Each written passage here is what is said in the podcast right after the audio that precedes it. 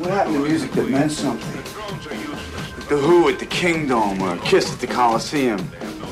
Where is the Misty Mountain Hop? Where is the is the smoke on the water? Where is the Iron Man of today?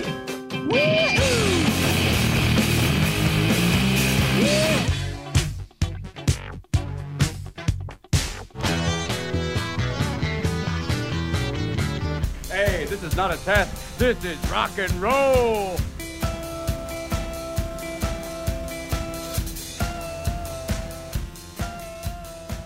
Once the peroxide chanteuse of the New York new wave scene, Debbie Harry is today a true rock icon. I'm Greg Kot of the Chicago Tribune. And I'm Jim DeRogatis from WBEZ and Columbia College. We welcome Blondie lead singer Debbie Harry. And Greg and I review the latest release from singer, songwriter, and poet Leonard Cohen. That's coming up on Sound Opinions. From WBEZ Chicago and distributed by PRX, you're listening to Sound Opinions. And now it's time for some music news.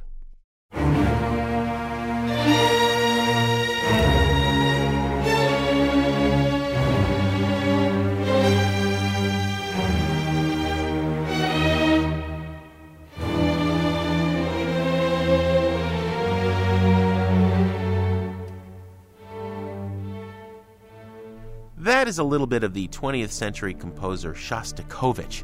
Not somebody we play around here much, Greg, but he's one of many artists whose work can no longer be performed for free by orchestras across the country, thanks to a new ruling by the Supreme Court. In a 6 to 2 decision, the court ruled that yes, once a piece of music has entered the public domain, it can be recopyrighted, upholding an earlier law passed in 94. Orchestra conductor and University of Denver professor Lawrence Golan was lead plaintiff in the case, representing musicians and artists, conductors from around the country who wanted work in the public domain to remain in the public domain. He joins us now over the phone. Lawrence, it's an interesting story, your involvement in this uh, long, long fight. How did you come to be at the center of this? Good question. Really, it's it's not about me. I'm just representing an entire industry, the orchestral industry, classical music, and frankly, I just got sort of recruited to be the the lead plaintiff. I guess you could say it's sort of like taking one for the team. you probably didn't know what you were getting into when you signed no, on. Right? I, I have to admit I did not. But nonetheless, this ruling is going to deeply affect how you go about your, your business as a conductor. Explain how this is going to adversely affect your livelihood. Well, just to clarify, the adverse effect already happened in 1994. It affected the entire music industry, among other industries. And what we were hoping with this case was to get that overturned so that we went back to how it was before 94 pre-1994, before the GATT treaty, the way it worked was uh, for for all of these pieces by Shostakovich, Prokofiev, Stravinsky, etc., an orchestra could go to a music store and buy the music. On average, let's say for a symphony, you you could purchase it for seventy-five dollars, and then once you owned the music, you could mark it up, perform it as many times as you want, year after year, for that seventy-five dollar purchase.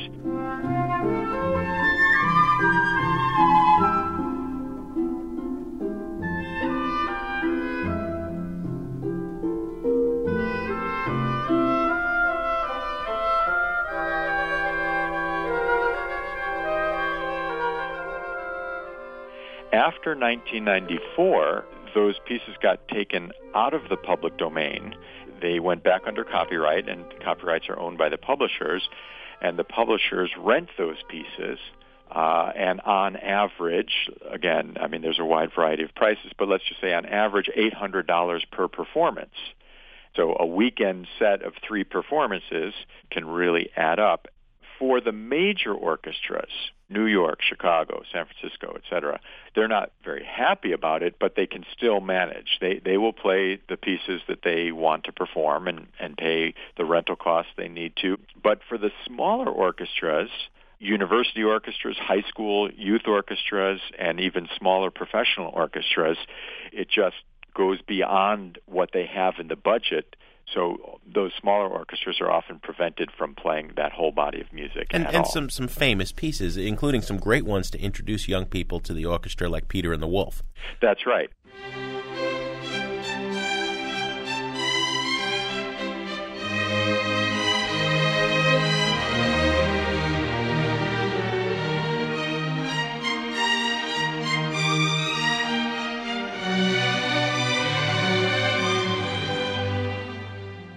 Peter and the Wolf is probably the most famous example of one of these uh, restored copyright works.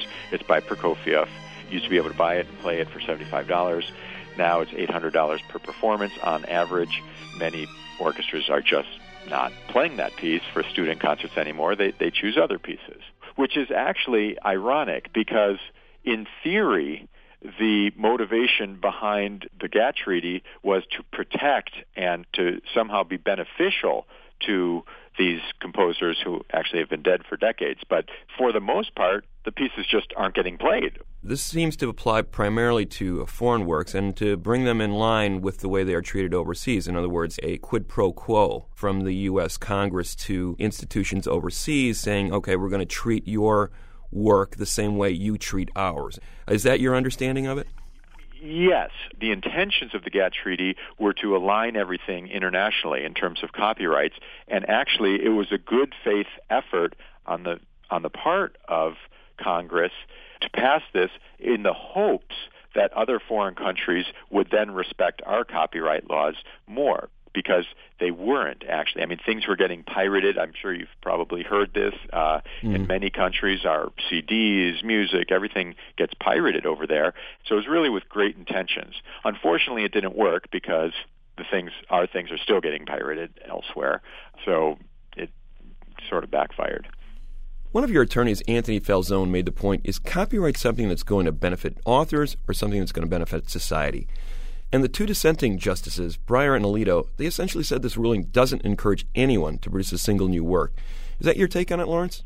Absolutely. You know, that that's the original intent of copyright law was to promote creative output on the part of authors and composers and artists. But in this case, everybody involved is dead, so there's no way that they're going to be encouraged to create more. Mm-hmm. Lawrence, you're someone who's devoted your life to the arts. Obviously, you want to see artists protected and their careers flourish. What is fair? Is it no contest that Beethoven is public domain? I mean, where do you think this should fall to foster the arts at the same time that artists' rights are protected? Right. Well, I absolutely think that it's fair for living composers to have their pieces under copyright and to get compensation for that. Absolutely, that's not what this is about. This is about pieces that were written decades ago by people who died decades ago. And frankly, I am an artist. My colleagues are artists and composers. And most people I know are not in it for the money, frankly. They create a piece of work because it grew out of them and they were inspired to do it. Now, do they want to get paid for it? Of course they do. Do they need to make a living? Of course they do. But if given the option of, you know, having your piece played a hundred years after you're dead, or having it not played because it's still under copyright, nobody can afford it. I think most people would would choose to have it played. So, after a ruling like this, Lawrence, uh, where do you go? Do you regroup and try again, or do you effectively see this effort as essentially being um, dead for the foreseeable future? You know, I, I, I would like to have the opinion of, of the lawyers involved with this to answer that question, but I know that waiting for this uh, decision, there was some thought that if it's a tie or if it's close, perhaps, you know, we as an industry could move forward and and try again with another suit. But a six to two vote uh, isn't all that close. So it may be that just the, the issue has been officially decided and it's done. Lawrence Golan is an orchestra conductor and professor at the University of Denver. He was the lead plaintiff in a recent Supreme Court case over copyright protection. Lawrence, thanks for talking to us. Thank you very much for having me. You're listening to Sound Opinions pay it, watch it, turn it, leave it, stop, format it, touch it, bring it, pay it, watch it, turn it, leave it, stop, format it.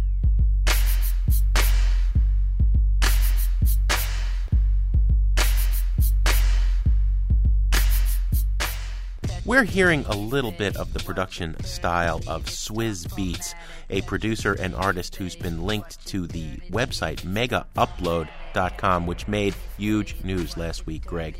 When the FBI, federal authorities in this country, shut it down, it is one of the web's most popular sites, has been ranked in some studies as the 13th most frequently visited site on the internet, claims to have had about 50 million daily visits, and the feds in this country have shut it down for copyright violations.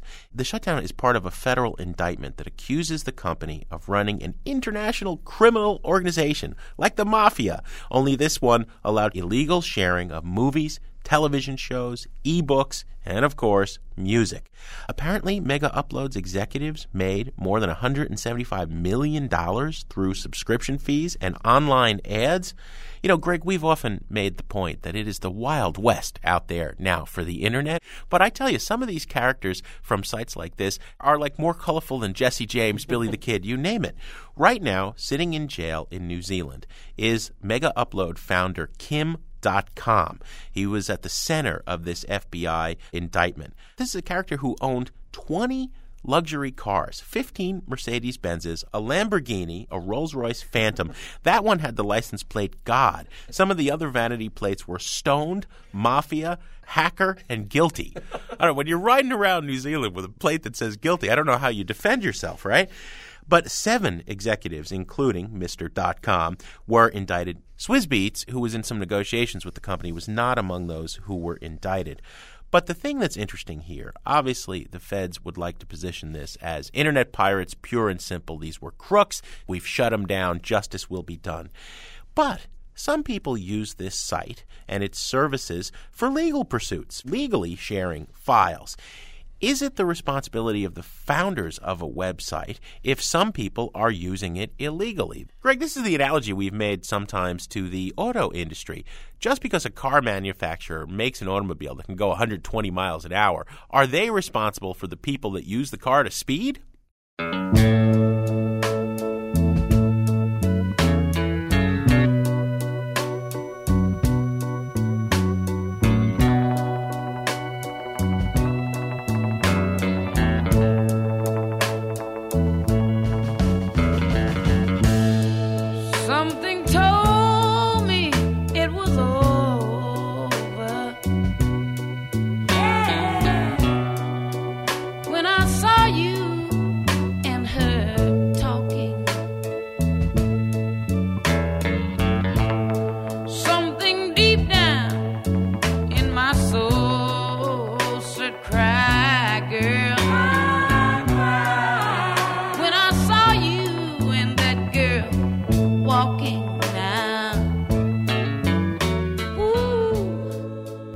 Is the great Etta James with I'd Rather Go Blind. Etta James, who died recently at the age of 73 from complications of leukemia. You know, people have probably heard that song a lot in the last few weeks in tribute to Etta James, along with her biggest hit, At Last. And I think it creates a perception around Etta James that she was this uh, great ballad singer, which she was. I mean, incredibly nuanced of vocabulary with a big voice could do these pop standards, could do jazz, but obviously there was a lot more to this woman than that. Consider that she has had a renaissance in recent years when uh, Beyonce covered at last, almost note for note, in that 2008 movie Cadillac Records, a very loosely fictionalized account of the rise of Chess Records. Yeah, I'll say, and in all due respect to Beyonce, but like Etta James could have eaten her for breakfast. well, Etta had a few unkind things to say about Beyonce after seeing that movie, but let's just say I think it sort of paints Etta James into a very narrow corner. She was signed to Chess Records in 1960 and had her greatest successes with that Chicago label in the 60s and 70s. Remember, that was home to Chuck Berry, Muddy Waters, Howlin' Wolf, Willie Dixon. She was the first great female star on Chess. And the reason she got signed to that label was that even at the age of 15, you heard that big, brassy, bawdy voice when she was recording stuff like Roll With Me, Henry, in answer to Hank Ballard and the Midnighters' Work With Me, Annie. Scandalous stuff for the 50s that had to be cleaned up when it was re recorded by other artists who turned it into bigger hits. Finally, she got her license to be herself on chess, though. She did everything from those standards, like I'd Rather Go Blind and At Last, to raunchier stuff. And that's what I want to play in tribute to Etta. When I think of a song like In the Basement, you're thinking initially it's a Billy Davis lyric. It's a song that kind of paints this portrait of teenagers having kicks in their basement because they can't go anywhere else, right? I think Etta sort of gives the adult spin on it. The whole idea, you know, you're broke you can't afford to go to the club. So you got to bring the club to you. Mm. You know, why not have fun in your own home? You can make that basement anything you want. It can be a bar, a bedroom, a dance club. That's the kind of party I want to go to. And that's the, that's the sense I get listening to Etta James roaring out this particular song. She does it in tandem with her friend, her childhood friend Sugar Pie DeSanto, another great R&B singer from California. Etta and Sugar Pie grew up in California before recording for Chess Records in 1966. Here's the great Etta James with In the Basement on Sound Opinions.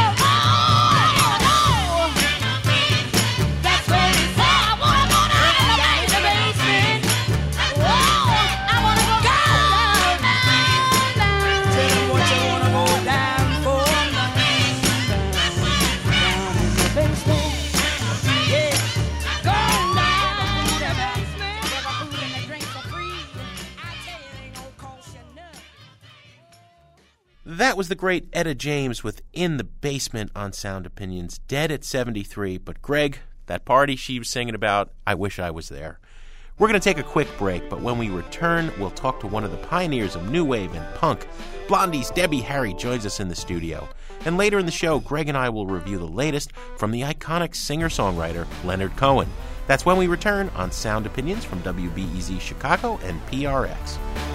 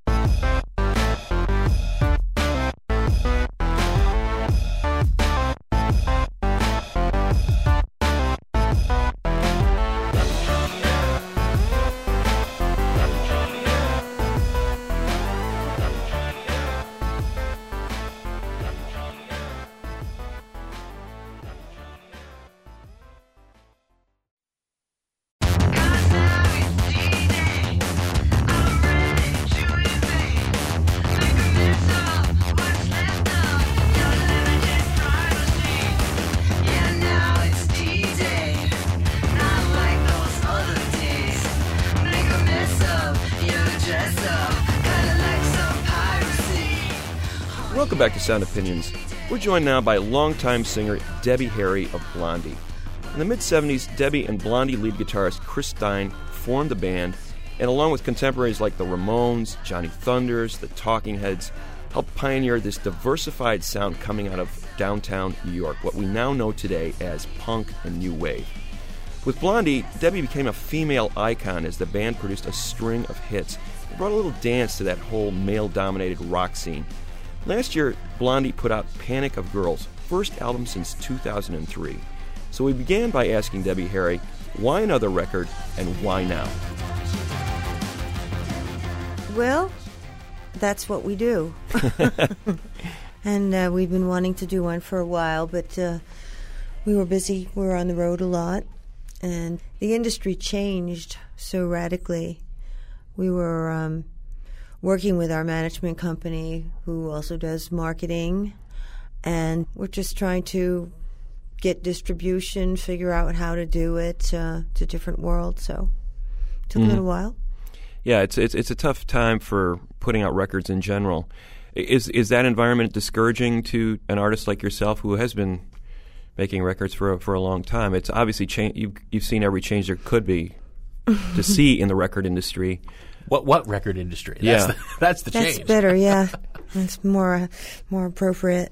I think you know technology is always interesting, and I I like that. I think that we've always participated in changes, and and I think that it's important that we uh, go with the flow, go with the times, and there are pros and cons to you know digital versus analog, uh, you know CDs versus MP3s or whatever. But the MP3s, I mean, obviously that's that's what the music has come down to, and I think you've always talked about you guys as as never thinking in terms of concepts. It's more about songs for you. And is it just a case of you know we've got enough songs and here it is, we got another record. I don't know if we've ever really done a concept album, but basically, Blondie albums really are a concept overall because we try to do a variety of different styles and interpret them according to, you know, our style of making music and the sounds that we get. So, yes, we do prefer songs, you know, good compositions, and uh, we try to sort of make an arc, you know, and, and have sort of a, a theatrical kind of emotional flow to the to the songs.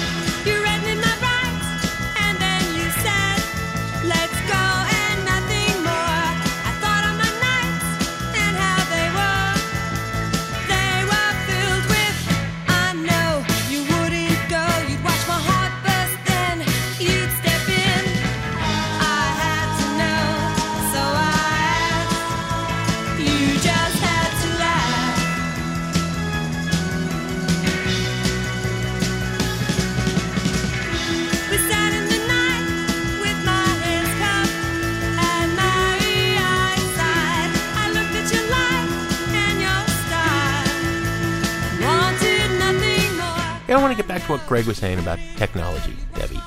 You look back at the history of the band 76, 77, 78, and it, it was kind of a struggle for all of those great bands that were coming out of New York to, to get signed to labels. And you were all on major labels, but there was kind of a begrudging sense that, that well, we, we better get on top of this new wave or punk rock train. And maybe the Ramones didn't get the push they deserved, and maybe Blondie didn't get the push until, you know, the third album.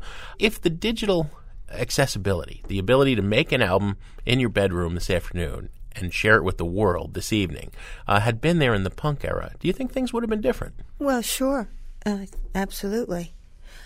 Um, not necessarily better, but certainly different. Yeah. Well, I think always Patti Smith talking about, you know, working that long summer to raise the money for that first single she made or, you know, and, and there, was- there was doubt for a while that any of the bands out of the Lower East Side would get signed.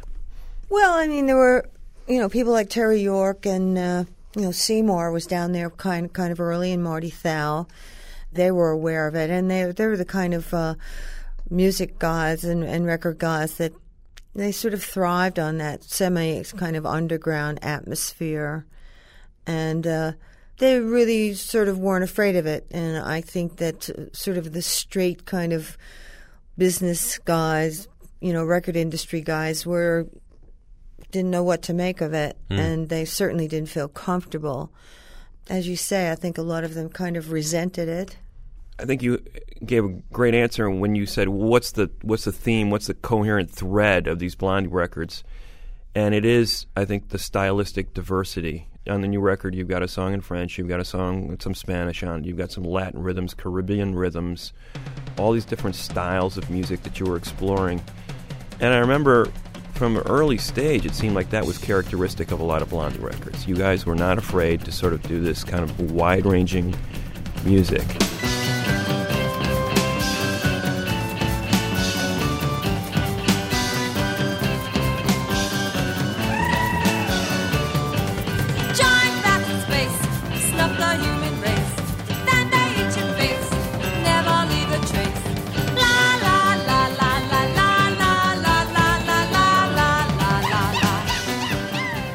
Aware of that from the start, that this is what, what it was going to be, or did that just happen to be what you ended up being interested in? Was it was it a conscious decision? I guess is what I'm asking. Well, I think that those are the, you know, we were sort of always intrigued by those uh, different influences and, and felt that they were really a part of our world. And not necessarily that it was world music, but it certainly was uh, indicative of the ethnic diversity of New York and the musical experiences that, you know, that we had and, and things that we liked. When you said you kind of were coming more from an underground sensibility, I think there was also in reading about the band in those era. And, you know, I saw some of those early shows. I remember you opening for Iggy and uh, and Bowie. Mm-hmm. And I think even then, those audiences were kind of like, "What? Where? What is this?" It's kind of punk. It's kind of underground, but yet there's also this pop sensibility. Did you see those two worlds as kind of being together? Because I don't think I think for a lot of bands that was sort of a dividing line. I think one of the differences, you were Greg, was that you know everybody in Blondie had the chops to Yeah. play the pop, and people, you know, a lot of the other bands of the CBGB scene may have wanted to be pop, but they really couldn't play. Right, right. In the best way. Oh, thank you. I don't know. I think that we were sort of we had a dark side to uh, the lyric, and yet we certainly didn't match up thematically with what was being played on the radio. But as a girl singer, you know, I certainly didn't envision myself as being a Janis Joplin type. You know, I I was more influenced by uh, the R and B girl singers, and I think that that sort of was a clear indication about which way to go.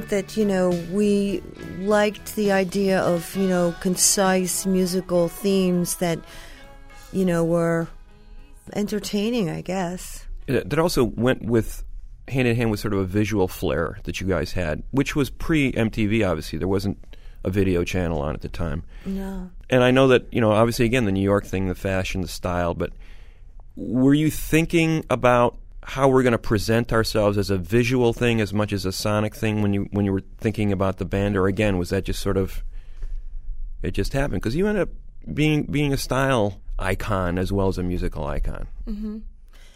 Well, I think that we all had our styles then. I think that it, it, it was uh, seemed very um, paramount, you know, that we wanted to, you know, have a visual. I think that that's uh, part of it was part of the sort of time, I suppose, that everyone sort of had their look and tried to organize the look a little bit. And I think that. Uh, that sort of mod thing was easy for us to. It was accessible, you know. Was uh, was around in a way that it wasn't uh, sort of fashionable, but yet it it was there. It was easy for us to get hold of because it was sort of you know junk store kind of stuff. What kind of feedback were you getting early on when when people were starting to figure out who you were? Was it Negative, positive? How were people reacting to, to the way you guys presented yourselves on stage? I, I think it was, you know, all different ways. You know, we were definitely a part of the scene there, and, and I think that, you know, we were all, all kind of, you know,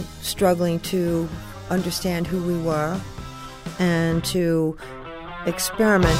All I want is a room with a view, a sight worth seeing, a vision of you.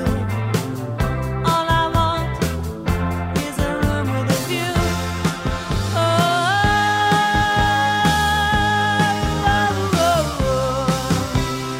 Oh, Chris and I were very um, sort of more, more experimental than, say, you know, Johnny Thunders or somebody like that. I think Johnny sort of really had his direction mapped out, and, and I think the Ramones were pretty clear about what they were doing. I think, you know, Patti was too. I always felt that, you know, that it, at first I think that that's really what screwed us up because we were, you know, all over the place doing all to- all different kinds of things, and um, and then in the long run, it really it really uh, worked for us.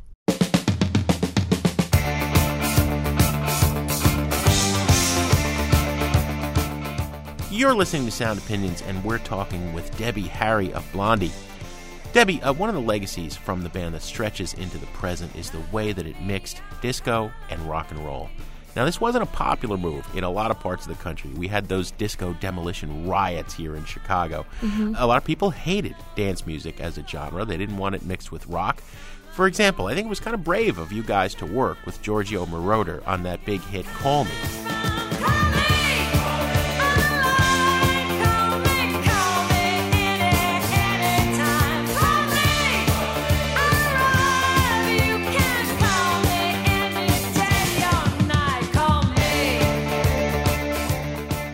Even at a place like CBGB, there were things that were cool and there were things that were out of bounds. And dance music was one of them.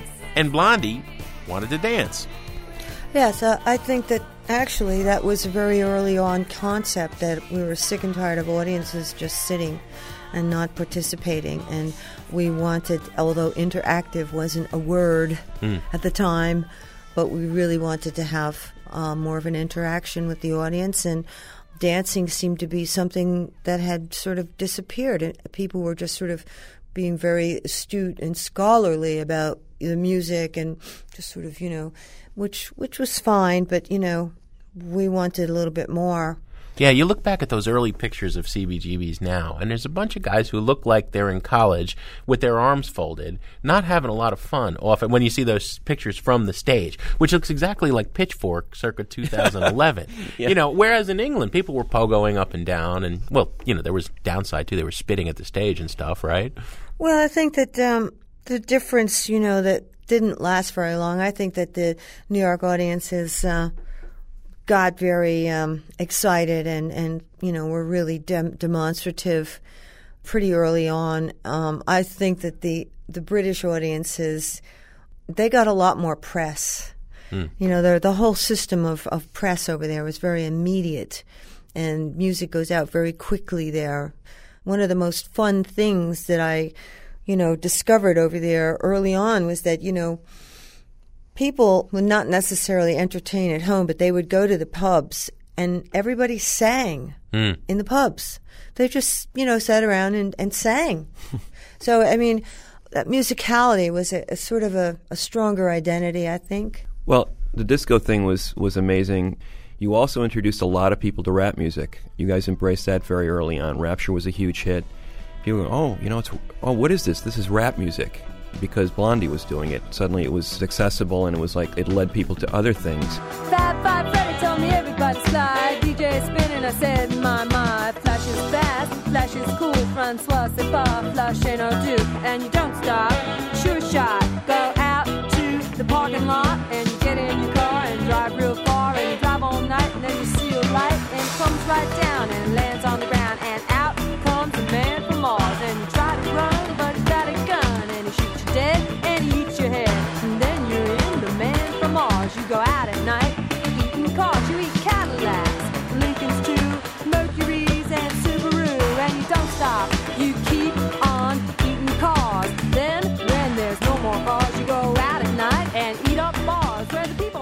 So I'm curious. People associate Blondie with CBGB, etc., but it sounded like you were hanging out at rap clubs and Studio 54 and Well, the that's the thing, thing. about New York. You know, Yeah. I mean, it's all very immediate.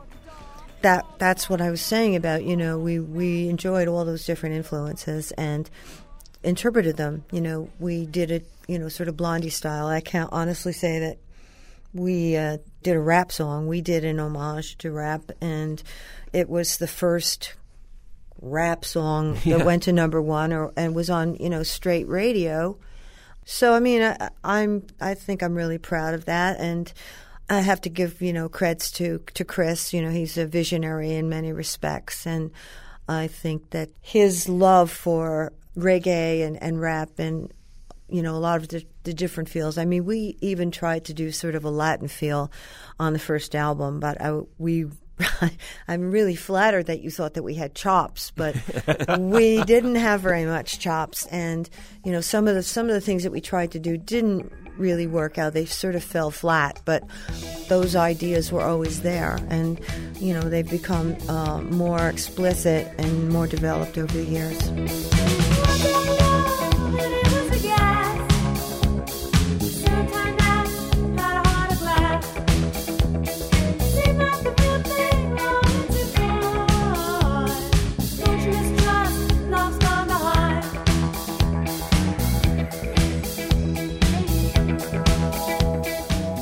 Debbie, how did you feel about the way Blondie was sold? I remember the press campaign being "Is Blondie a band?" or "or Blondie is a band." Was your status as this uh, larger-than-life front woman an issue in marketing the band?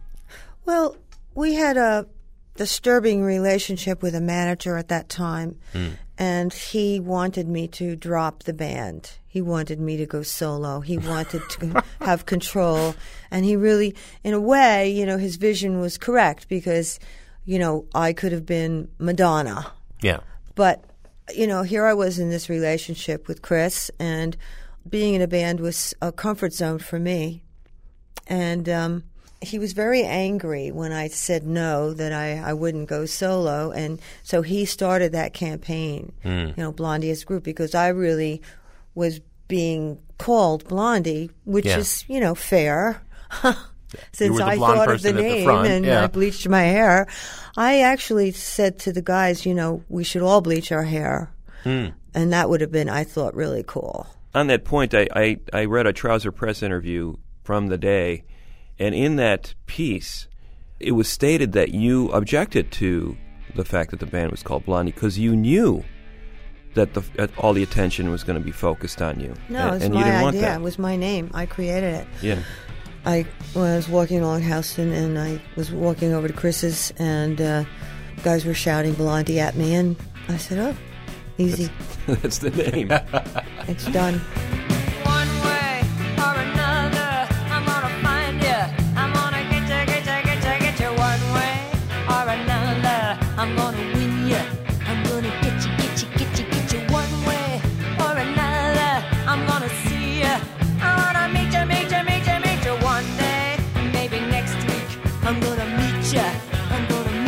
I'll meet you.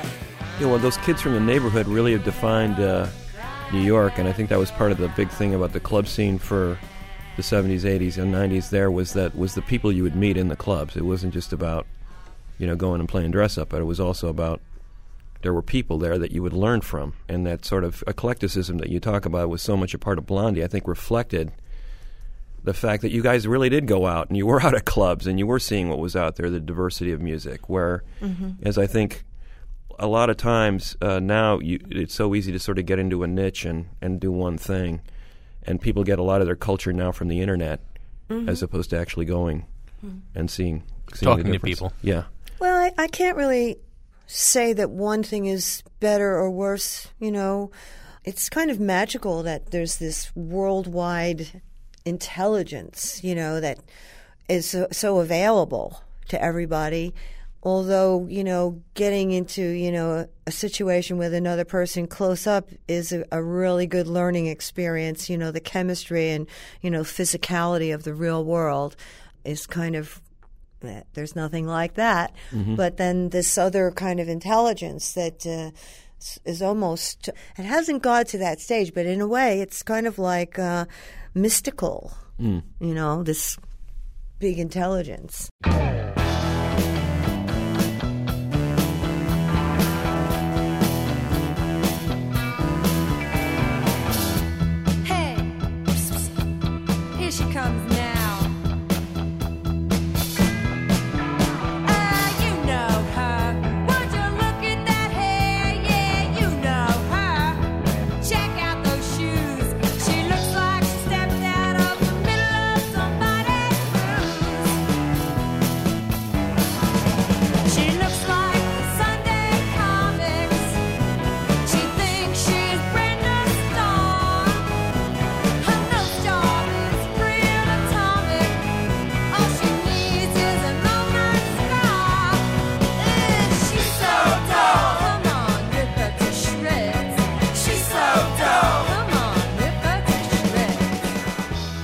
Read an interview you'd done relatively recently, and you said that you know a lot of people assumed that you kind of knew what you were doing, and you said, "Well, I now I look back, I realize I wasn't." And one of the things that it sort of you had noted about some of these later prominent women in music who had followed you is that there was a certain amount of calculation there. They kind of had seemed to have a little bit more of a plan, whereas you maybe didn't. Yeah. Well, I think at the time that uh, there wasn't as much competition. You know, we were experimental. I mean, we sort of had Chris uh, went to vis- visual arts, and I was interested in art, so um, it was a sort of a, a kind of discovery in a personal way, and and then it became sort of technically um, kind of a discovery as well, and there was no value to it, you know. So we were sort of we had a lot of freedom. There wasn't a you know, there wasn't an industry that was, you know, clamoring for the next, you know, hot babe. Mm. Then it sort of became, oh well, mm-hmm. we can really do this. Let's let's really go for it. And then then it was, you know, sort of the idea. Well, oh, you have to do another Heart of Glass. You have to do another Hanging on the Television. You have to do another Dreaming. You know, they sort of wanted this the same kind of routine and and you know we sort of had to you know fight for it a little bit you know to to reach out and to do the things that we felt you know was part of our tradition you keep getting hit with this as a role model, but uh, how do you feel about that? The fact, do you feel like you've had that sort of impact that people ascribe to you? I mean, it's not something that I walk around thinking every day, you know, that blah, blah, blah. If it hadn't been me, it would have been somebody else because I, oh, I've always felt that, you know, it was an idea whose time had come that the industry, you know, really had, it, it would happen.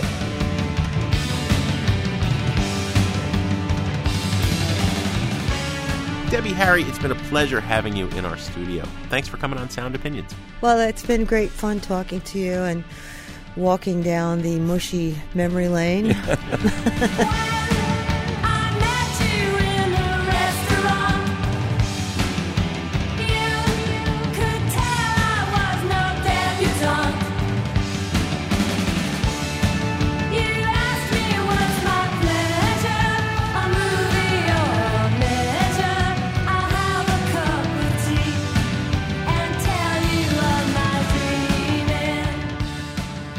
want to remind you out there to share your opinions on Sound Opinions.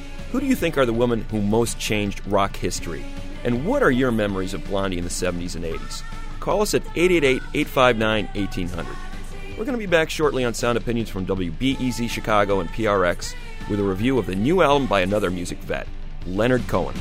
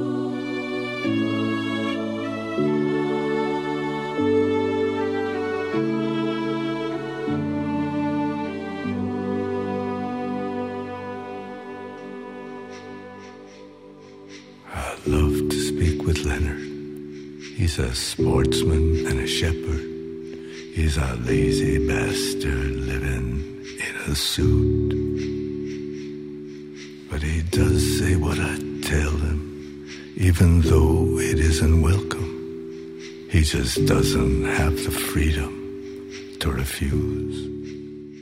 Welcome back to Sound Opinions. That is a song called Going Home by Leonard Cohen from his 12th studio album in a four decades plus career. The new record is called Old Ideas, ironically enough. Leonard Cohen, Montreal born, 1934, Greg, a year before Elvis Presley or Ronnie Hawkins, to a middle class Jewish family. Picked up the guitar at 13, but really never mastered it. It was always poetry that was his obsession. Nevertheless, he wound up with this accidental, almost musical career. And among songwriters, and I'm talking people like, you know, Bob Dylan, right? He is the songwriter's songwriter. I think Dylan once famously said he wishes he'd written a tune as great as Hallelujah. There's been a renaissance, I think, in recent years always an uneven career for Cohen. He would make a record, he would tour, and then he would disappear for a long time. He spent much of the 90s cloistered away in a Buddhist monastery. He is he's a devout Buddhist. But in the early 90s, there was, I think, a turning point with a record called I'm Your Fan, the songs of Leonard Cohen, that featured people like the Pixies, Nick Cave, REM, and John Cale. And that started people of our generation worshiping this guy as a songwriter. I think its pinnacle was when Jeff Buckley covered his song Hallelujah, and arguably we started to hit overkill when Hallelujah appeared not once but twice on the soundtrack to Shrek. In 2009, Cohen undertook a tour, uh, pretty much a worldwide tour. We both saw him here in Chicago. There was a live album from the London concerts. It was prompted in large part tragically by the fact that in 2005 he had to sue his longtime manager. While Cohen was away at the Buddhist monastery, the manager was ripping him off to the tune of $5 million, according to this lawsuit. And now, in his late 70s, Cohen was broke. We've had the career renaissance. We had the comeback tour, triumphant three hour shows, his greatest songs. Now he's got a new album for the first time, as I said. It's the 12th of his career, Old Ideas. Let's hear a song. We'll come back and give our opinions. This is Leonard Cohen with Show Me the Place on Sound Opinions. Show me the place where you want your slave to go. Show me the place I've forgotten, I don't know. Show me the place, for my head is bending low. Show me the place where you want your slave to go. Show me the place, help me roll away the storm. Show me the place, I can't move this thing alone. Show me the place where the word became a man. Show me the place where the suffering began. The troubles came, I saved what I could save. A thread of light, a particle away. But there were chains so I hastened to behave. There were chains, so I loved you like a slave. Show me the place where you want your slave to go. Show me the place I've forgotten. I don't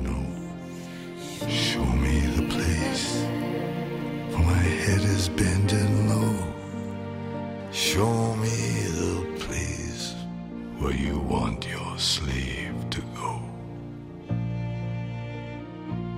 That's Leonard Cohen with Show Me the Place from his new album, Old Ideas. Cohen makes albums very sparingly, Jim. As he said, this is only the 12th studio album in 44 years from this guy. Reputation as a stonecutter. Yes, he takes his time. But that usually means the quality control is pretty good. The songs are going to be pretty much up to par. He's not going to release anything that he hasn't stewed over for a few years and, and, and made sure is really good, especially from a, in the word department. What's really let me down about Cohen's albums in really the last two decades is the production. It's been terrible, almost unlistenable. Yeah. He's got this fixation with these keyboards, these these cheesy synthesizer sounds, and it really doesn't suit the songs very well. Finally, on old ideas, he's cleared away the clutter and gone back to a style similar to his earlier albums when he was allowing the lyrics to be at the forefront and the music was sort of a backdrop. If possible, this guy's voice has gotten even lower over the years. I mean, it's hard to believe. But now he really sounds like the priest giving you the last rites or the prison warden leading you to your execution. You do not want to hear this voice as your last sound on earth because you know bad things are going to happen. But in the course of that, instead of just sort of doing this dying of the light album that have become this cottage industry in the music industry lately, uh, where guys of a certain age are singing about mortality and facing the abyss and all that stuff, there's a lot of humor. There's almost no sentimentality in this record. It's all about, I'm still wrestling with aging and love and romance and all this stuff. And it's kind of a tragic comedy in some ways. I really love Cohen as a songwriter. I mean, who doesn't really? But for once, you can really hear the songs because I think the production is pulled back far enough where it really allows those songs and those lyrics to shine. It's a buy it album as far as I'm concerned. Well, I love Leonard Cohen, Greg, but I, I, I have to give this a burn it because the production still bothers me intensely. It is not as bad as the last like three records that were dominated by those awful synthesizers. Instead, it's got this yuppie jazz club, supper club, cabaret vibe. You know, I, I was sort of disappointed with the 2009 tour, the show that, that we saw together and reviewed. It was very polite. It was very mannered. There are often times when the background singers are, are taking over from Leonard Cohen and just cheesy strings and, and, and just, just too much cheese. If the guy had sat and made, again, a Rick Rubin kind of Johnny Cash record, real spare with just guitar, something a little bit rougher, what if Jack White had produced this record? What if we'd got gotten some grit and some gumption so that the music matched the songs. Because I don't want to be like the English major rock critic who sits there and parses the lyrics and takes all of his joy from there. I want the music to be every bit as good. There are some wonderful lines. Absolutely. But I'm going to wait for people to cover these songs and do superior versions, as Jeff Buckley and John Cale did with Hallelujah, to really enjoy them. I'm glad Leonard Cohen is thriving at 77 and still making music, but it's a burn it record for me. What do we got on the show next week? Next week, Jim, we're going to look at the year 1967, the year of the birth of the album as art. Greg, as always, we have some thank yous to say on the way out. Sound Opinions is produced by Jason Saldanha and Robin Linn with the able assistance of Annie Minoff. And our fearless leader, our executive producer, is Torey Southside Malatia, a man who still has a huge crush on Debbie Harry.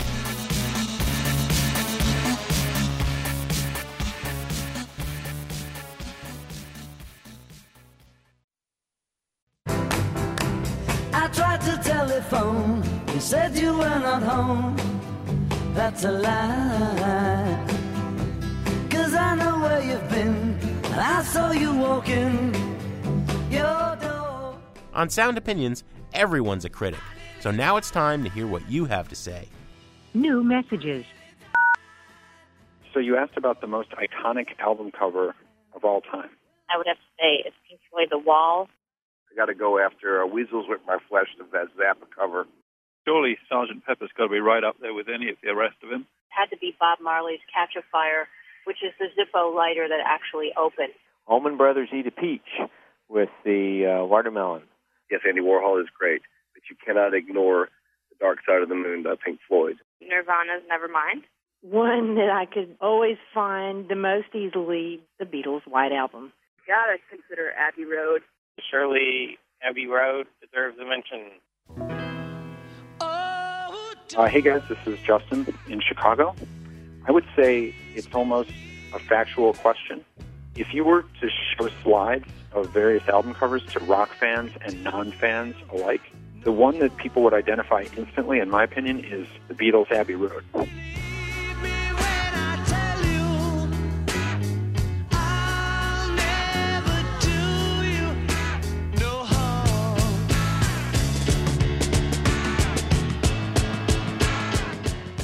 With Abbey Road, there's that whole subtext, the whole Paul is dead, mythologizing, the license plates, the various clues, the why is he barefoot, is George the Undertaker, all that stuff. For the last 40 years, the cover has been getting photoshopped, taken out of context with everybody but the Beatles crossing Abbey Road. So yeah, no question, Abbey Road for sure, most iconic. Thanks for the show, guys.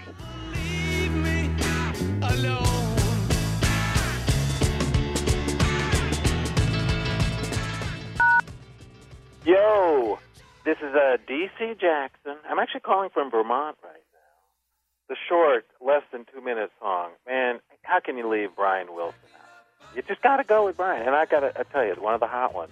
Shut down. Happened on the strip where the road is wide. Two cool shorts standing side by side. Yeah,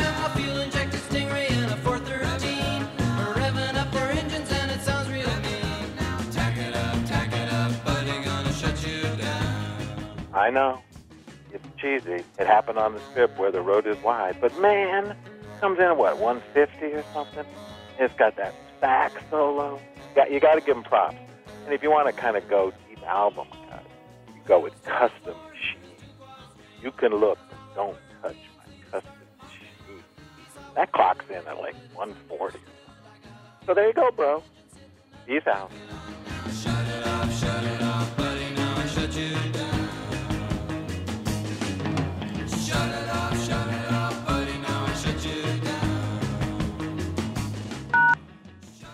Hi, this is Terry from Oak Park, Illinois.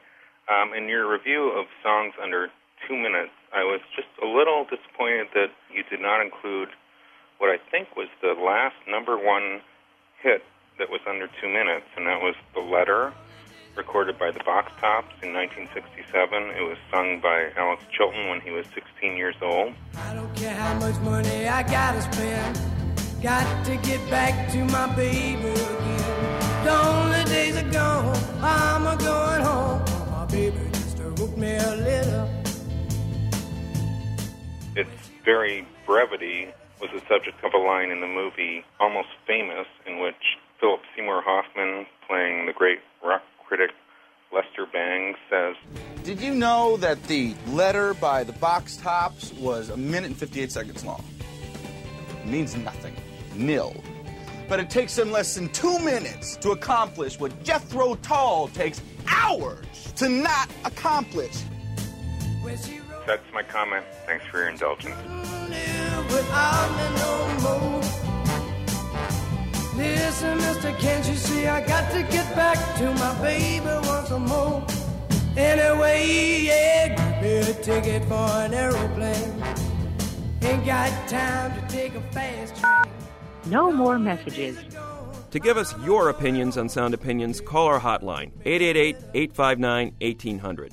We'll be back next week with more Sound Opinions produced by WBEZ Chicago and distributed by PRX.